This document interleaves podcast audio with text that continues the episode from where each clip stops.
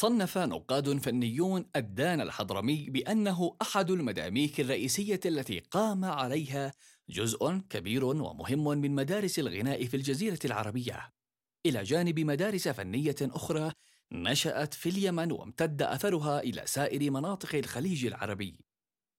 رحلة في الغناء اليمني. ظهرت بدايات شعر الغناء الحضرمي كمساجلات شعرية تعقد في جلسات السمر، فيستهل أحد الشعراء جلسة الدان بقافية وحرف روى معين، ويلتزم الشعراء الآخرون قول الشعر على نفس تقاطيعه وقافيته وحرف رويه. وقد تخرج عن ذلك باستدعاء أغاني قديمة للدان يؤديها فنان كنماذج رائعة أصبحت حاضرة في هذا الفن في معظم المدن الحضرمية كتريم وسيئون والشحر والمكلا. ويبدأ فنان الدان الغناء بدندنات مثل دان يا دان داني أو يا دان داني دان وغيرها من الصيغ اللحنية. يا دان داني داني دان.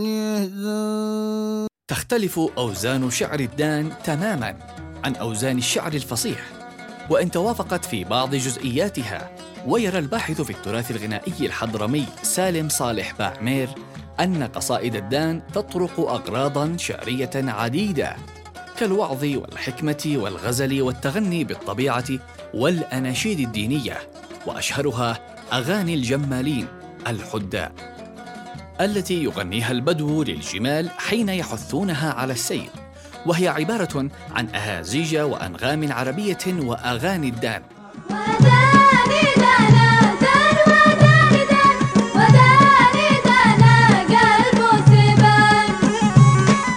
وأيضا بني مغراه.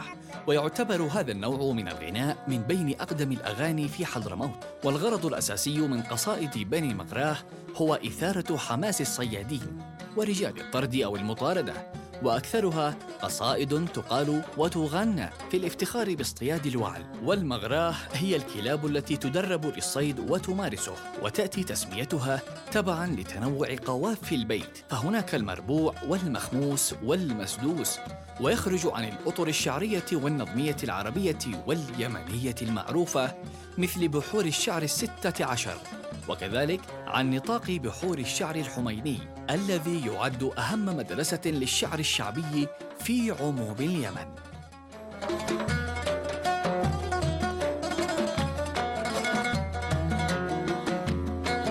وكما يعتقد باعمر بوجود تقارب بين الموشحات الأندلسية والدان الحضرمي، معتمداً في مقاربته على وصف ابن خلدون للموشحات بأن شعراءها ينظمونها أصماتاً وأغصاناً وأعارضة والتزاماً بالوقوف عند تلك الأغصان، فيما شعراء الدان الحضرمي ينظمونه أصماتاً وأغصاناً وأعاريض والتزاماً عند القوافي. ويشير إلى اشتراك الموشحات والدان بالخروج عن نطاق بحور الشعر وعن دائرة النحاة والارتباط اللفظي.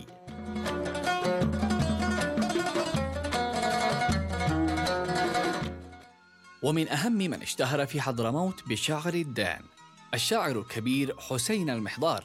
ولحسين المحضار قصائد غنائية شهيرة سواء أكان على المستوى الحضرمي أم على المستوى الخليجي والعربي، وتغنى بقصائده كثير من الفنانين، وأشهر من غنى له الفنان الكبير أبو بكر سالم، والفنان عبدالله الرويشد، والفنان نبيل شعير.